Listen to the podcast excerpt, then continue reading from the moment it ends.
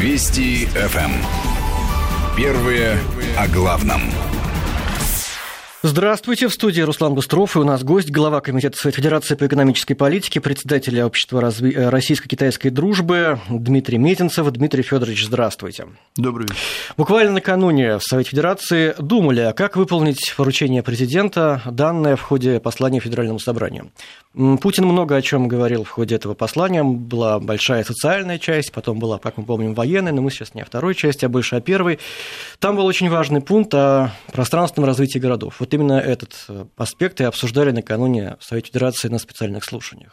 Руслан, я благодарен вам за внимание к тем задачам и к тем обсуждениям, которые характеризуют деятельность Верхней Палаты парламента. Но если позволите, я чуть-чуть дополню тот зачин, который вы сейчас обозначили для радиослушателей. Вчера под председательством Валентины Ивановны Матвиенко, главы Совета Федерации, прошли парламентские слушания, которые были посвящены огромного значения теме разработки подходов, о формировании подходов к документу, значение которого трудно переоценить. Его название – «Стратегия пространственного развития». И Валентина Ивановна Матвиенко, проведя парламентские слушания, показала то уровень внимания, показала значение, которое видит она, видит Палата регионов, в соучастии в работе над стратегией пространственного развития. Вы сейчас сказали, в том числе анонсируя э, то, что так или иначе федеральные органы исполнительной власти, парламент, регионы делают во исполнение поручений в рамках послания президента Федеральному собранию, которое Владимир Владимирович Путин обозначил 1 марта текущего года. Но очень важно сказать, что тот указ президента, майский указ кто-то его называет социально-экономическим, очень комплексный масштабный документ, который был подписан 7 мая этого года, определил национальные цели и стратегические задачи развития Российской Федерации до 2024 года. А по масштабу этих задач, по глубине их проработанности, по широте тех целей, которые обозначены, конечно, документ имеет тот горизонт, который заметно выходит за рубеж 2024 года. И вчера Валентина Ивановна Матвиенко представила в своем докладе позицию Палаты регионов. Она четко обозначила, что при подготовке стратегии пространственного развития должны учитываться подходы, которые закладываются в стратегию социально-экономического развития регионов всей страны. Очень важно учитывать тот уровень которые имеют регионы, а он значительно отличается друг от друга. Есть регионы, лидеры, это, соответственно, столица России, Москва, Петербург. Очень многое сделано в последние годы в э, крупнейших республиках, Татарстане, Башкортостане, много сделано в Новосибирске, в Красноярском крае. Важно видеть, что в исполнении поручений, которые даются главой государства по развитию территорий – и субъекты Федерации Дальнего Востока э, стали реальностью новые институты развития, территории опережающего развития, территории социально-экономического развития. Это все то, что мы видим сегодня. Но мы с вами сегодня на рубеже, когда президент поставил перед нами задачи обеспечить рывок вперед. Тот, который сделает страну принципиально сильнее. И вот тот документ, который вчера обсуждался, это, по сути, философия того, что надо сделать, не забыв заботы миллионов людей в малых городах, в поселках городского типа, в деревнях, в тех регионах, которые не могут похвастаться э, мощной промышленностью и огромными запасами средств, а которые порой даже и не всегда имеют силы выплатить государственный долг, который накоплен за последние годы. И вот взаимоувязанный подход, подход реалистичный, подход профессиональный, без кренов в сторону агломерации, что достаточно долго обсуждалось весной этого года.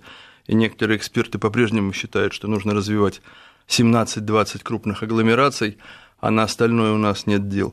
Вот подход очень сбалансированный был обозначен и Валентиной Ивановной Матвиенко, и абсолютно большинством выступающих, и главой Республики Бурятия Алексеем Цеденовым, и главой Ставропольского края Владимиром Владимировым. И Судокладчиком министра экономического развития Максима Орешкина был народный архитектор России, вице-президент. Это очень важно, что вице-президентом Международной академии архитектуры является гражданин России, который совсем недавно, вот в период санкций, давления на нас, был избран. Андрей Владимирович Боков, который один из десяти народных архитекторов, предъявлял на протяжении своей профессиональной судьбы уникальные архитектурные проекты, все, все из которых в полной мере реализованы. Вот этот разговор состоялся. Что в результате? Подготовлены не просто рекомендации парламентских слушаний. Мы, я думаю, благодаря инициативе главы Верхней Палаты парламента обозначили другой уровень взаимодействия с правительством, другой уровень взаимодействия с министерствами, не только с Минэкономразвития, которые берут на себя заботы по формированию инфраструктурных инвестиционных программ. Минэнерго, Минтранспорт, мы раньше говорили Минкомсвязи, сейчас мы говорим Минцифрового развития. Конечно же, и Министерство социального блока не будут в стороне. И самое главное, что и сенаторы, которые представляют все без исключения 85 субъектов Российской Федерации, они готовы сегодня, востребуя опыт, предложения регионов, самое главное, предложения людей стать в определенном смысле соавторами, а в ряде случаев и, если не наставниками, и контролерами, то людьми, которые пристально будут смотреть, что получается на этапах завершения стратегии пространственного развития. Тем более, что осенью документ уже должен быть принят. Дмитрий Федорович, как вы понимаете этот термин «стратегия пространственного развития городов»? Что это такое? Нет, вот, Руслан, спорить с ведущим не всегда правильно, но не о стратегии пространственного развития городов идет речь. Речь идет о стратегии пространственного развития Российской Федерации. Но чтобы нам комфортнее было с вами друг друга понимать, и говорили мы, что называется, на одном языке, я хочу просто вернуться к основным положениям майского указа президента. Президент обозначил масштабные задачи, которые сегодня а, не просто легли на бумагу, они определяются мнением миллионов людей. Они осознанные и определены как магистральные планы развития руководством страны. Это прежде всего обеспечение устойчивого естественного роста численности населения страны. Мы говорим о демографических программах, мы говорим о внимании к этой проблеме, мы говорим, значит, и о поддержке программ сохранения высокой активности в рамках продолжительной, куда более, чем сегодня, жизни, на рубеже которой мы должны выйти к 30 году до 80 лет. И мы говорим, конечно, о том, что здравоохранение должно стать не просто современным, а должно вызывать у людей уверенность в том, что услуга, которая будет оказываться в больницах, в поликлинической сети, будет профессиональная и, извините, доброжелательная для нас. Что ну, мы не в последнее время видим. в этом плане много что сделано. Демографическая ситуация тоже ну, стала лучше, чем она была. Об этом президент тоже говорил неоднократно. Значит, вот если говорить о стратегии, то э, стратегия пространственного развития должна стать фундаментом, скрепляющим различные отраслевые стратегии. Я хочу об этом сказать вновь. Государственные программы и подпрограммы социально-экономического развития Федерации.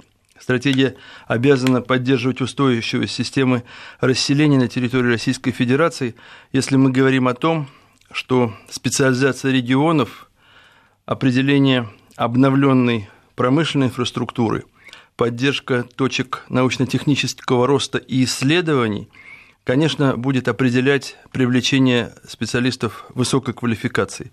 Но при этом мы также отмечаем, что у нас очень невысокий уровень подвижности трудового профессионального населения в районе 4%. Это значительно меньшая цифра, чем обозначается в отчетах ведущих экономик мира – и даже стран Азиатско-Тихоокеанского региона, которые, скажем, не входят даже в двадцатку лидирующих экономик мира, и стран с высоким уровнем внутреннего валового продукта на душу населения, на каждого гражданина. Мы должны говорить сегодня с вами, что те реалии, которые есть, не могут нас не настораживать, а порой и беспокоить. Но при этом мы понимаем, что очевидным становится усиление роли крупнейших городов в экономике страны. И вот вы сейчас совершенно не случайно стали говорить, э, называя стратегию пространственного развития, стратегией развития городов. Но э, огромная территория страны, территория различного уровня развития, она сегодня требует особого внимания. Это колоссальный плюс, это глобальное преимущество. Но преимущество, с которым мы должны уметь справляться и которое, э, умея обиходить, должны умело развивать. Угу. Вы сказали, что существует как бы две, два подхода. Вот первый подход – это развивать какие-то агломерации, да, чтобы вокруг них концентрировалось все экономическое развитие. Второй вариант, тут я не очень понял, какой он. Нет, первый вариант – сделать ставку – это мнение экспертов. Угу. Это то мнение, с которым э, не вполне согласны те выступающие в большинстве своем, которые представили свою позицию вчера на парламентских слушаниях. И это тот подход, с которым не соглашается Палата регионов, о чем сказала Валентина Ивановна Матвиенко. Угу. Но мы прекрасно понимаем, что э, роль крупных городов в экономике будет расти но при этом она должна расти не в ущерб другим территориям. И понятно, что города, особенно крупные, все более и более будут становиться центрами экономического роста. Но при этом э, мы должны с вами избежать нарастания транспортных, экологических проблем и диспропорций в социальной сфере. И в крупнейших городах мы сегодня видим, что эти тенденции в определенной степени сложились. И Э, понятно, что большие города живут за счет ближайших соседних территорий. И это уже само определяет несбалансированность развития ближайших территорий. Посмотрите на то, как взаимодействуют э, со столицей субъекты Центрального федерального округа. Значительное число людей приезжает в Москву, да. работает неделю, две, потом... Вахтовыми методами. Да, да, вахтовыми методами. Но это же обескровливает.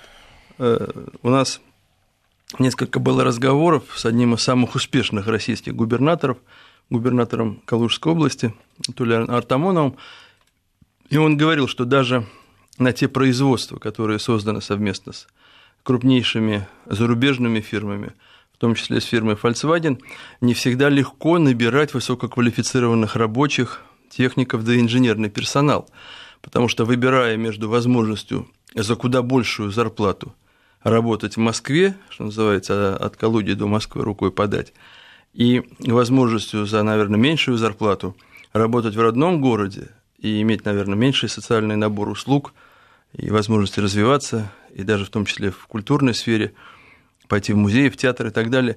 Очень многие, не только калужане, а жители крупных городов э, центра России выбирают возможность вот такого вахтового миграционного способа своего развития – ну и существование собственных семей. Это вот только один из примеров, который э, в том числе является индикатором той ситуации, которая Каким сложилась. Каким образом эту ситуацию можно переломить? Вот здесь стратегия не ради стратегии. Стратегия как масштабный документ, который должен сделать прогнозом план своего развития, план развития страны. Мы должны четко понимать, какой страна будет через три года – через 6 лет. И сегодня, когда э, разговор о горизонте планирования, в том числе о горизонте планирования, который определен подходами Минэкономразвития, мы говорим, мы слышим экспертов, которые полагают, что сегодня программы должны формироваться, верстаться, обсуждаться в горизонте до 20, 2035 года, а возможно и далее. Потому что вложение в инфраструктуру, ожидание отдачи, формирование трудовых коллективов, формирование межрегиональных, э, я имею в виду макросубъектов, коим являются во многом федеральные округа, и межсубъектовых связей – это вопрос не одного года, и даже порой не десятилетий. И сегодня э, очень важно, говоря о стратегии пространственного развития, понимать, что любые планы реализуют люди. У людей должна быть возможность, особенно с учетом изменения подходов в рамках пенсионной системы, э, иметь право на изменение квалификации. Э, иметь, мы для этого должны иметь программу непрерывного образования взрослых. Мы должны людей привлекать в новые сектора экономики, которые в том числе будут формироваться в рамках цифровизации всей нашей жизни, не только экономики. Этим людям мы должны давать уверенность в своем будущем. Мы сегодня должны, предлагая людям значительный набор услуг э, в социальной сфере, понимать, что услуга будет качественная, и люди будут голосовать в рамках в том числе и запроса на высокий уровень здравоохранения ногами, кто может, готов поехать за рубеж лечиться, что на самом деле укор национальной системе здравоохранения, а кто не всегда может найти для себя такую возможность, порой вообще уходит и от диспансеризации, и от запроса на оказание медицинской услуги, потому что нет порой доверия, высокого уровня квалификации тех специалистов, которые, что называется, рядом. И вот та Видите, мы с вами сейчас уходим на социальную программу. И... А, а наверное, это невозможно развивать э, Россию, регионы российские без какого-то социального, социальных преференций. Ну вот вы ответили тем экспертам, которые достаточно долго убеждали, э, в том числе экспертное сообщество и некоторых представителей федеральных органов исполнительной власти, что 17-20 мегаполисов вытащат всю страну и обеспечат исполнение тех задач, которые определил президент в своем майском указе. Но здравоохранение важнейший но только элемент социальной системы и социальной поддержки. Мы сегодня вообще должны говорить о том настроении, которая отличает Россию сегодня. Президент приглашает, призывает и определяет, что Россия должна сделать рывок вперед. Определены рубежи для развития экономики, для роста производительности труда, для, для, для обновления Видите, какой я темп взял, чтобы мы уложились полностью в рамках нашей программы, в рамках того, что хотим сказать. Для обновления национальной промышленной инфраструктуры, для совершенствования технологических, инженерных, научных школ. Мы сегодня четко должны понимать, что э, вот вы не раз подчеркнули города, города, что города это не сумма домов и улиц. Города должны иметь свою специализацию. Один город – город туризма, другой город – город научных исследований, угу. третий город – город э, сборочных производств. Четвертый ориентируется на оказание медицинской услуги. Угу. Пятый развивает народный промысл. Четвертый город добытчиков. Прежде всего, это э, города э, северных территорий. Тот же самый Сургут, те же города Ханты-Мансийского автономного округа. Вы знаете, что огромный проект по очень успешный проект по определению новых производств э, выпуска сжиженного газа э, уже стал очевидно успешным, уже определяет весомый вклад, особенно в прогнозе, вклад в э, внутренний валовый продукт страны. И это тоже то, что является, по сути дела, ответом тем скептиков 90-х, которые говорили, что Север не может давать вклад в ВВП, очень тяжело жить, очень сложные климатические условия, и надо о севере, что называется, забывать в пользу южных территорий. Но э, глава государства говорит о том, что Северный морской путь может стать инструментом развития глобальных транспортных коридоров.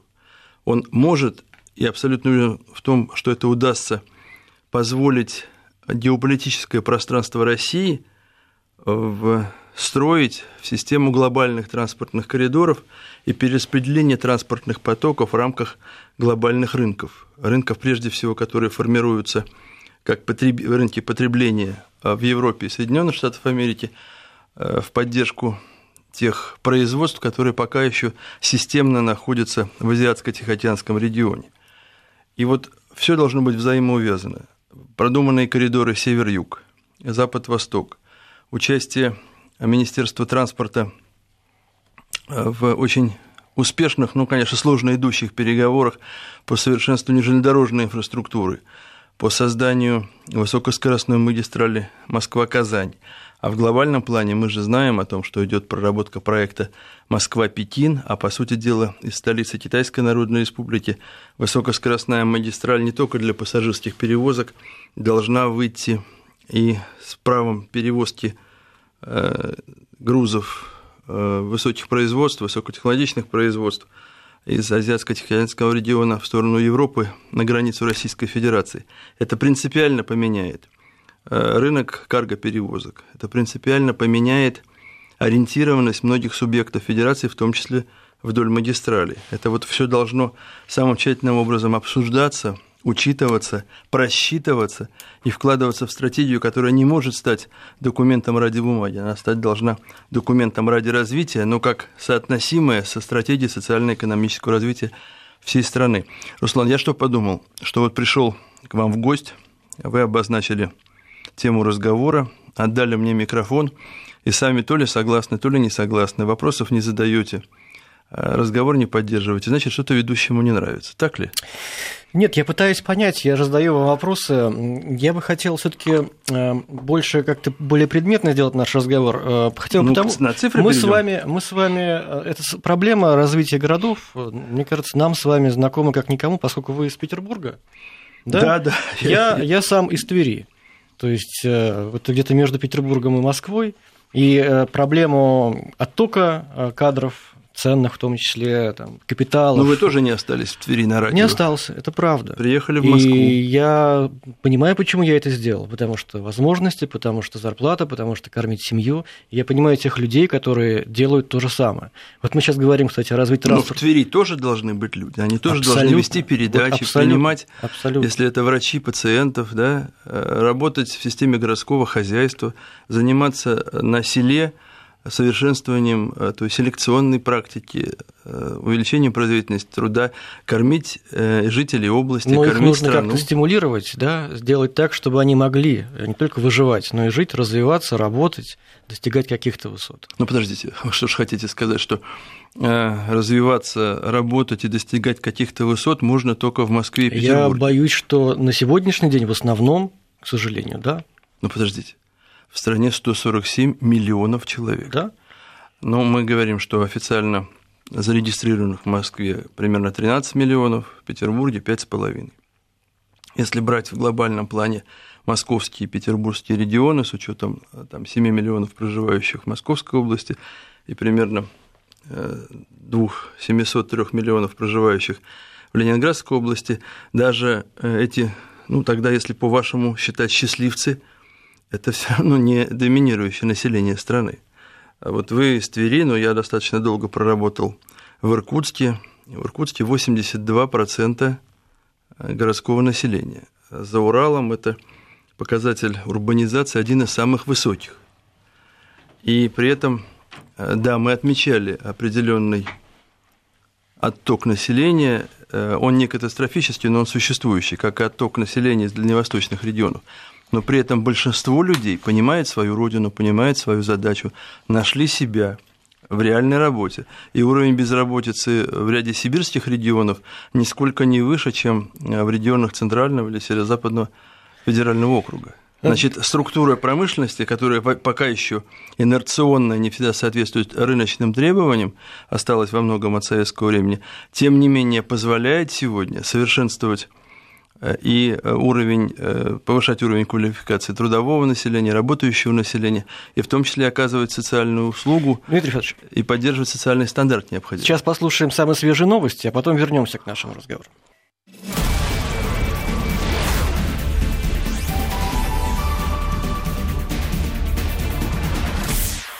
Продолжаем разговор с главой Комитета Совета Федерации по экономической политике, председателем Общества российско-китайской дружбы Дмитрием Мизинцевым. Дмитрий Федорович, вы же, э, когда были в аспирантуре э, ЛГУ в 80-х годах... На экономическом факультете. Вы соприкасались уже с темой э, территориального развития страны. Так ведь, да? Чуть-чуть по-другому, но я сейчас отвечу. Да.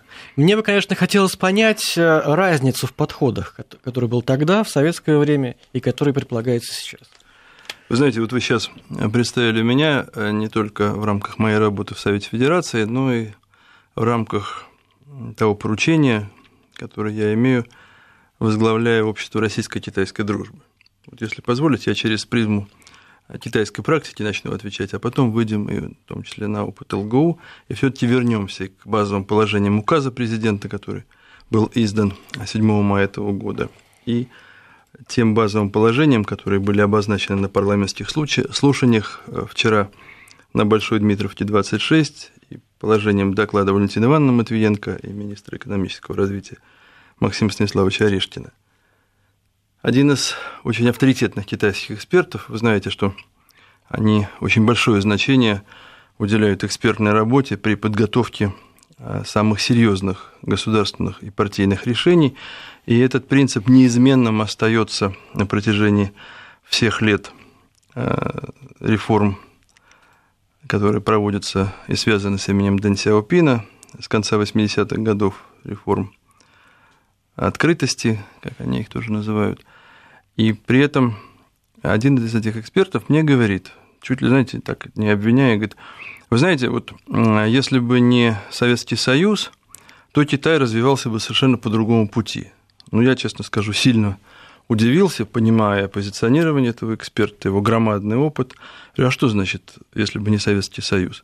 Вот если бы вы не предложили нам ту модель, которая была в Советском Союзе реализована в период индустриализации, развития отраслей группы А – это тяжелая промышленность, среднее машиностроение, в ущерб промышленности и отраслям промышленности категории группы Б – это легкая промышленность. И, по сути дела, соответствующая э, этому э, система торговли, распределения благ, то мы бы были совершенно другой страной. Мы бы сейчас еще более были бы весомы э, в распределении внутри мирового ВВП, и наш вес был бы выше. Вы знаете, я за всю 20-летнюю историю отношений с китайскими партнерами, китайскими друзьями слышал такой подход единственный раз. Он говорит, вот если та ситцевая революция, которую вы у себя проиграли, отказавшись от НЭПа, была реализована у нас, то наши люди жили бы еще богаче, с большим уровнем обеспеченности, с э, большим объемом э, доли внутреннего валового продукта на душу населения, и вы нас втянули в промышленную революцию, в развитие крупнейших производств. Вы знаете, э, если так рассуждать, то тогда нужно понимать, какие цели и задачи ставит перед собой страна. Сегодня Китай, крупная промышленная держава, Э, по паритету покупательской способности, занимающая второе место в мире. Российская Федерация сегодня наследует инерцию развития Советского Союза. И сегодня э, в основном промышленная база страны зиждется на тех основах, которые были заложены в советское время. И в определенной степени в период индустриализации, которая э, дала очевидные успехи перед Великой Отечественной войной. Это позволило победить в борьбе с фашизмом. Это позволило определить роль Советского Союза как второй державы мира. Это позволило обеспечить успешность академической науки, а свидетельством чему были полеты в космос, э, крупнейшие научные, в том числе в атомной промышленности, наработки результаты. И во многом сегодня российская наука наследует за делу науки советской, фундаментальной, в том числе опираясь на те кадры, которые были воспитаны и подготовлены в тот советский период. Сейчас вы мне должны сказать, что как же так, мы уже 25 лет живем а, после крушения СССР, уже сегодня наработаны новые механизмы рыночных отношений, выросло новое поколение и еще субпоколение постсоветских людей, а вы меня все возвращаете в советскую эпоху.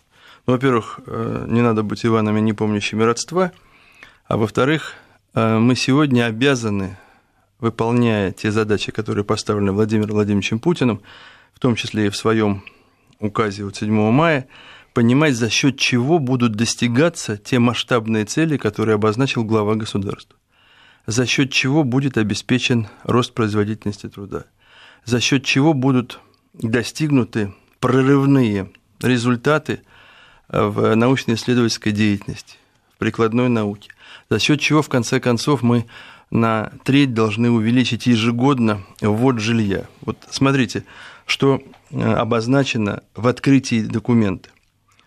Обеспечение устойчивого роста реальных доходов граждан, а также роста уровня пенсионного обеспечения выше уровня инфляции. Это только за счет развивающейся, динамичной, продуманной, сбалансированной экономики. Снижение в два раза уровня бедности в Российской Федерации. Сложно что-то добавить улучшение жилищных условий не менее чем для 5 миллионов семей ежегодно. Ускорение геотехнологического развития Российской Федерации, увеличение количества организаций, осуществляющих технологические инновации до 50% от их общего числа.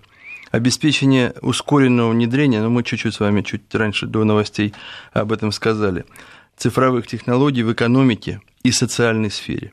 Вхождение Федерации, Российской Федерации в число пяти крупнейших экономик мира, обеспечение темпов экономического роста выше мирового при сохранении макроэкономической стабильности, в том числе инфляции на уровне, не превышающем 4%. Мы в первый За год... чего все таки А вот сейчас мы с вами до конца передачи все таки многие э, аргументы и ответы на ваш такой комплексный, но будто бы простой вопрос найдем.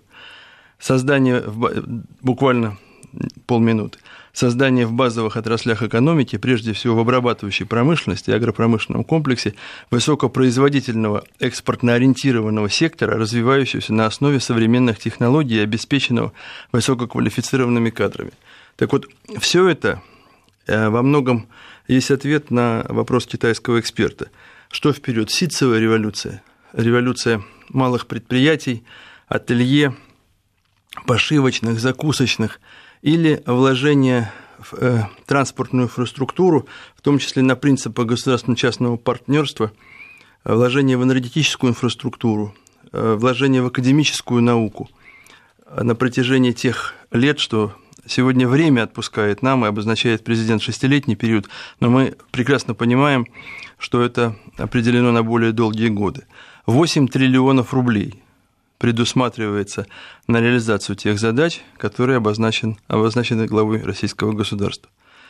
Я думаю, что эти деньги, безусловно, сегодня в просчете Минфина 100% э, будут найдены, и хочется верить, что максимально эффективно будут использованы. И вот когда мы говорим о стратегии пространственного развития в связке с продуманной стратегией социально-экономического роста и развития страны, мы для себя определяем, как вот вы сказали, за счет чего – за счет умело определенных и эффективно вложенных государственных средств, за счет э, сбалансированного привлечения денег национального инвестора, за счет расширения институтов государственно-частного и даже муниципально-частного партнерства. И вот совсем недавно э, на крайнем э, заседании Совета Федерации на предшествующем ему были одобрены те законы, которые расширяют возможности частных инвесторов и за счет инициативы людей. Сегодня людей, готовых прийти в малый бизнес, по разным подсчетам, от 2 до 5%. А в ряде стран а, Европейского Союза эта цифра примерно в 3, а то и в 5 раз больше. Это не потому, что у нас люди не очень активные – и неталантливы. Это потому, что сегодня им не предъявлены те условия, которые приглашают их к такой работе. Системное вовлечение 10-12 миллионов людей в предпринимательский класс, возможность им зарабатывать э, самим, обеспечивая свои семьи, и в то же время пополняя региональную и федеральную казну, это одна из важнейших задач. И вот она тоже соотносимо с другой задачей. Президент ставит амбициозные задачи, призывая людей э, вложиться своими усилиями, биением сердца, движением, профессионализмом в то, чтобы страна стала другой. Это требует интеллектуального напряжения, требует э, напряжения сил миллионов людей и требует объединения таких вот духовных скрепов на фундаменте доверия – Доверие национальному лидеру очевидно подтверждено, потому что беспрецедентный уровень доверия был в день выборов главы государства оказан Владимиру Владимировичу Путину. Но мы сегодня должны на десятках этажей государственного управления э, в сегментах и секторах национальной экономики, социальной сферы, что называется, разбудить инициативу людей во благо своей страны. Это наша страна, и другой страны у нас не будет – и абсолютное большинство граждан это понимает. Помочь им найти себя в более активной практике, а, в более успешном режиме поддержки общих планов, рассказать об этих планах, сделать их союзниками – одна из серьезных задач. Дмитрий Федорович, еще одна и небольшая бросите... пауза. Да, да. И вот потом вы как расскажете то, что вы хотели.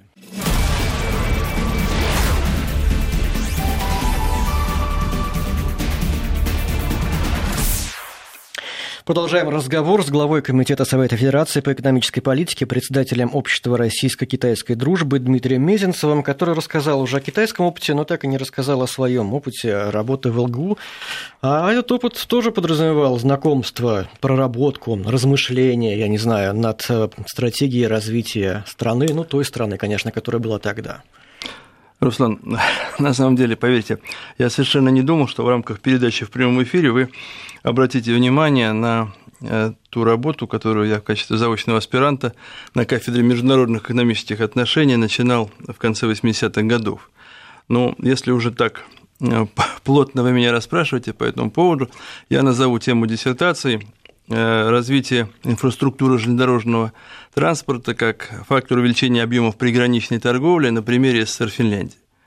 В силу того, что я имею базовое техническое образование, являюсь инженером путей сообщения, это было органично в той прогностике, которую уже тогда э, в Советском Союзе крупнейшие ученые, мой научный руководитель профессор Николай Александрович Черкасов видели, видели, что без развития инфраструктуры невозможно обеспечить э, стремительный рост национальной экономики и ее уверенное позиционирование в партнерстве и со странами Евросоюза, и с ближайшими соседями, при том, что тогда Китай не занимал такую роль и в системе российско-китайских экономических отношений, в рамках позиционирования этой страны в мире.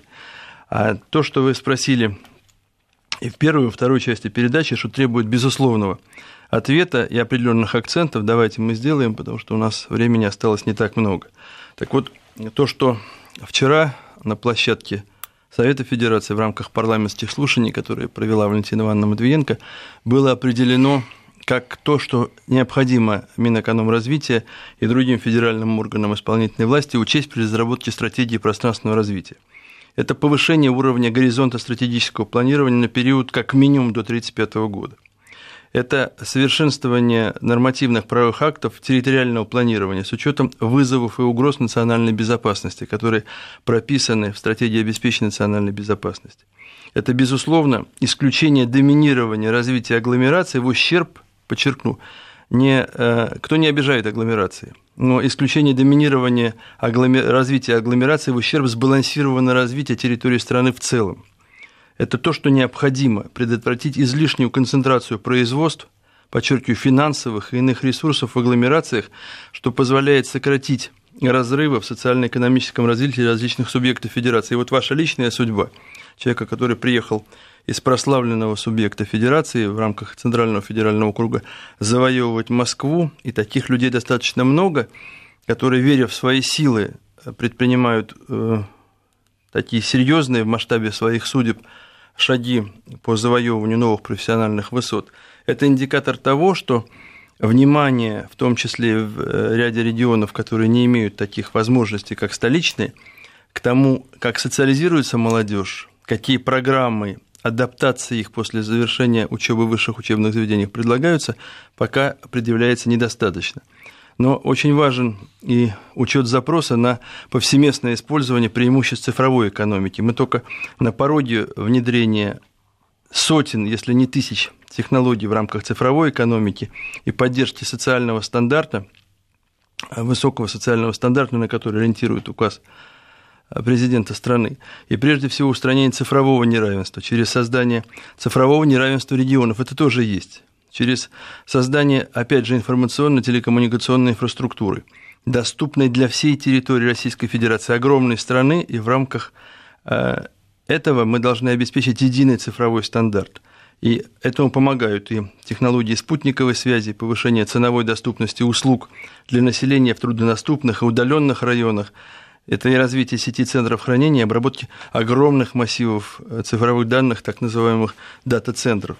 Очень важно соблюдение принципов сбалансированного пространственного развития и реализации бюджетно-финансовой политики. Мы с вами говорим, что часть регионов имеет э, их всего чуть менее 10, те доходы, которые позволяют делиться этими доходами с другими субъектами Федерации, поддерживая их и обеспечивать важнейшие расходы по национальной безопасности, обороне, ряд других расходов. Дмитрий Федорович, у нас действительно мало времени остается, и да. я сейчас устрою вам провокацию. Ну, да. давайте попробуйте. Да. Я все-таки спрашивал... Попробую ответить. Спрашивал вас про советский опыт. Вы э, как-то тоже немножечко... Не, говорите как есть.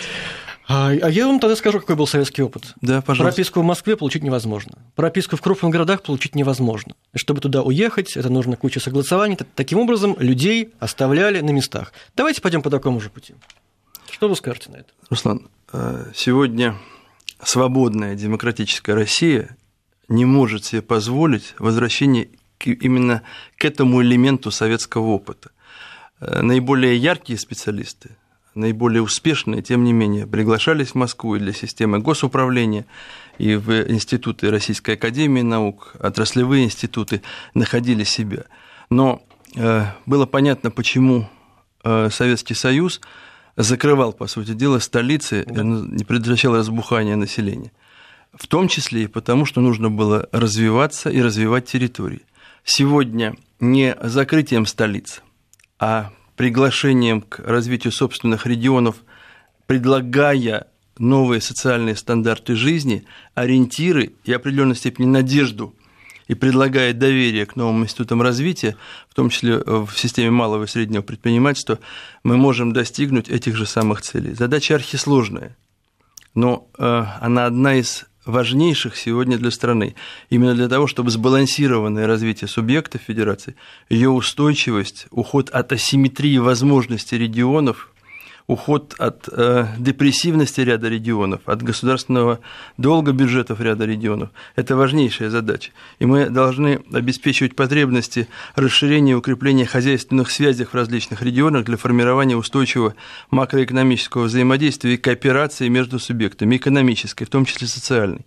Мы с вами обязаны помнить, что освоение арктической зоны Российской Федерации – новая задача, поставленная президентом, мы уже чуть-чуть об этом сказали, драйвером, который является развитие Северного морского пути, один из глобальных национальных российских проектов. И то, что корпорация, госкорпорация «Росатом» готова браться, э, развивая и атомный флот, атомно-ледокольный флот, за развитие этой территории с опорой в том числе на очевидные производственные успехи, в том числе угу. по освоению газоносных провинций, это тоже колоссальный плюс. это востребует людей. Советскому опыту, э, это советский опыт здесь не будем применять в этом плане. Послушайте, это... ну нельзя так делить. Ну что значит август 91 декабрь 91 Это что, водораздел?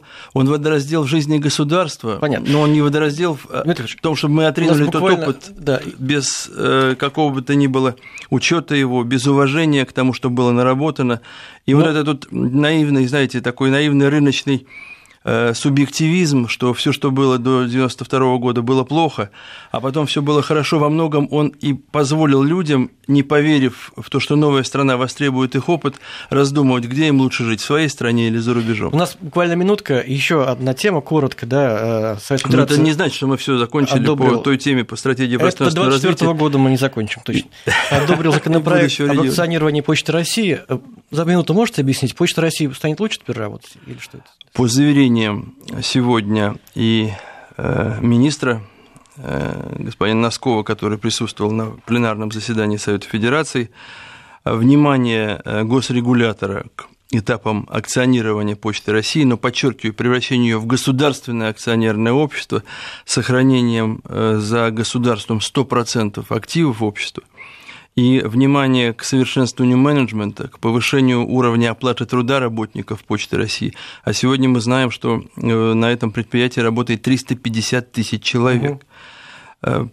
Повышение уровня доверия людей к этому важнейшему институту, э, но ожидание, что взаимодействие с почтой будет для нас комфортным, а не в ожидании потери письма или посылки, понимание огромной социальной задачи, которую решает Почта России, это все было проявлено, и э, нет оснований этому не верить. Ну что ж, спасибо а вот то, вам как большое. будет реализовываться, Посмотрим. мы с вами вместе будем смотреть. Дмитрий Мизинцев.